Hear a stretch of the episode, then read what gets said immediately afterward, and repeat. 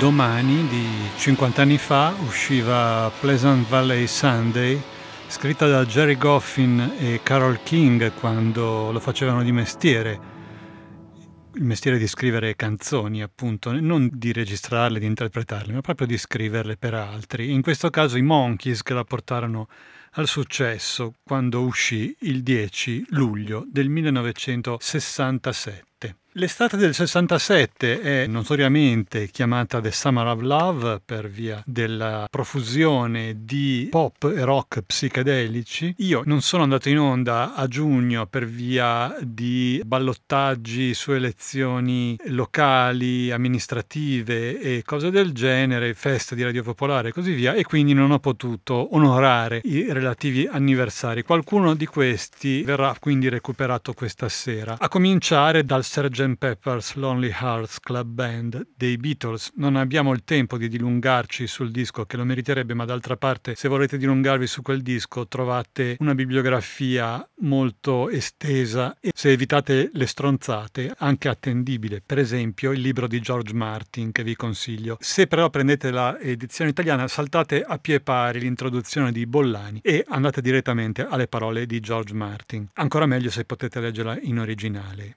Da quel disco, da quel Sgt. Pepper's, ascoltiamo il brano che lo concludeva, A Day in the Life. Su ogni brano di Sgt. Pepper's ci sarebbe da parlare mezz'ore, ore. Qui per esempio era magistrale l'uso dell'orchestra, che addirittura i Beatles, Lennon in particolare che aveva scritto il brano, ma anche McCartney che aveva scritto quell'inciso, avrebbero voluto che l'orchestra improvvisasse, cosa che i musicisti classici non sono naturalmente adusi a fare, e quindi diedero dei traguardi nel glissando, nel famoso glissando dell'orchestra, in modo che partissero ciascuno dalla nota più grave del proprio strumento e arrivassero alla più acuta in maniera graduale. Poi ci sono naturalmente lavori sullo studio di registrazione, l'orchestra viene moltiplicata, loro volevano 90 elementi ma non c'erano disponibili, quindi incisero più volte gli stessi elementi per moltiplicare la entità dell'orchestra. Ma bando alle ciance, ascoltiamo questa A Day in the Life. 1 giugno 1967 è la data di uscita.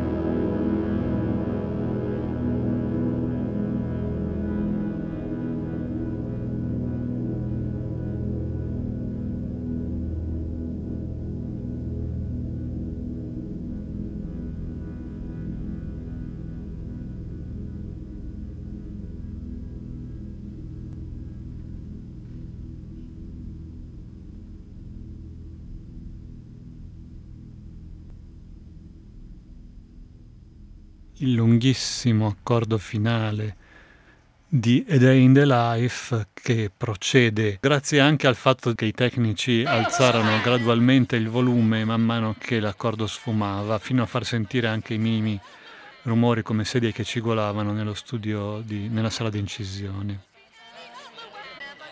Questo naturalmente è la coda che c'era poi sull'LP, coda che la struttura stessa dell'LP rendeva ripetibile a oltranza. Rimaniamo nel giugno del 67, quando i Soft Machine incidono un 45 giri che non uscirà mai. Lo incidono con la produzione di Joe Boyd, insigne produttore che già aveva prodotto anche per esempio Arnold Layne dei Pink Floyd.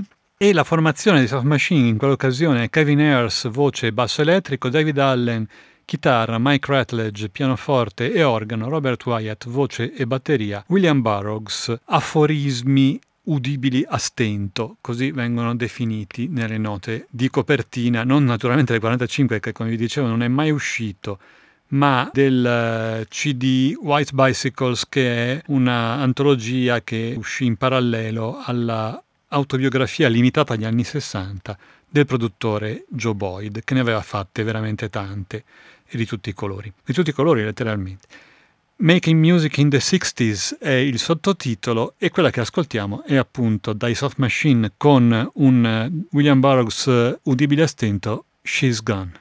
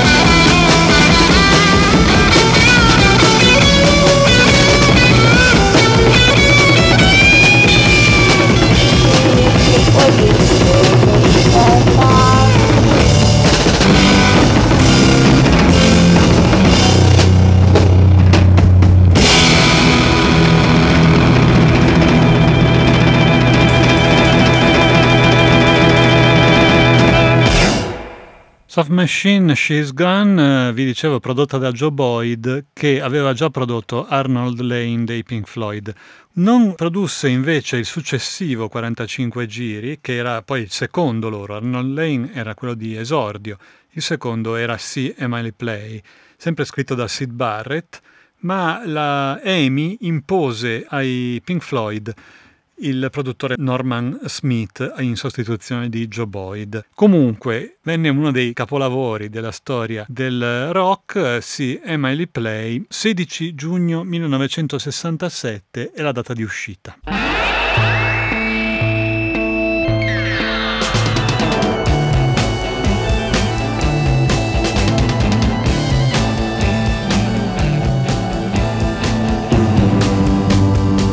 Emily tries but misunderstands. She's often inclined to borrow somebody's dreams till tomorrow. There is no other day.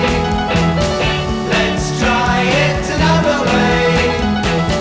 You'll lose your mind and play free games for play. See Emily Play.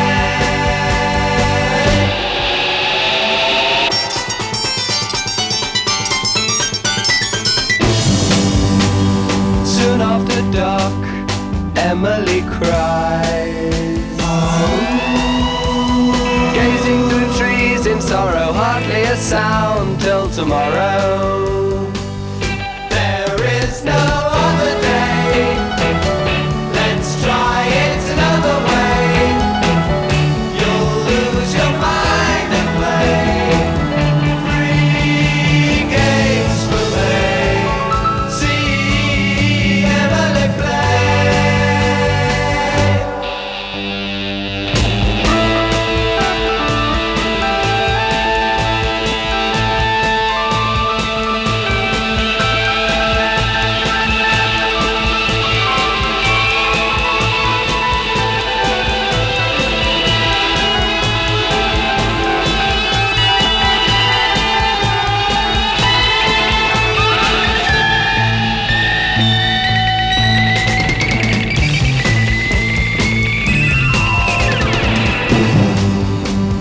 Put on a gown that touches the ground. Float on a river forever and ever, Emily. Emily. There is no other day. Let's try it another way. You'll lose your mind and play free games for play. See Emily play.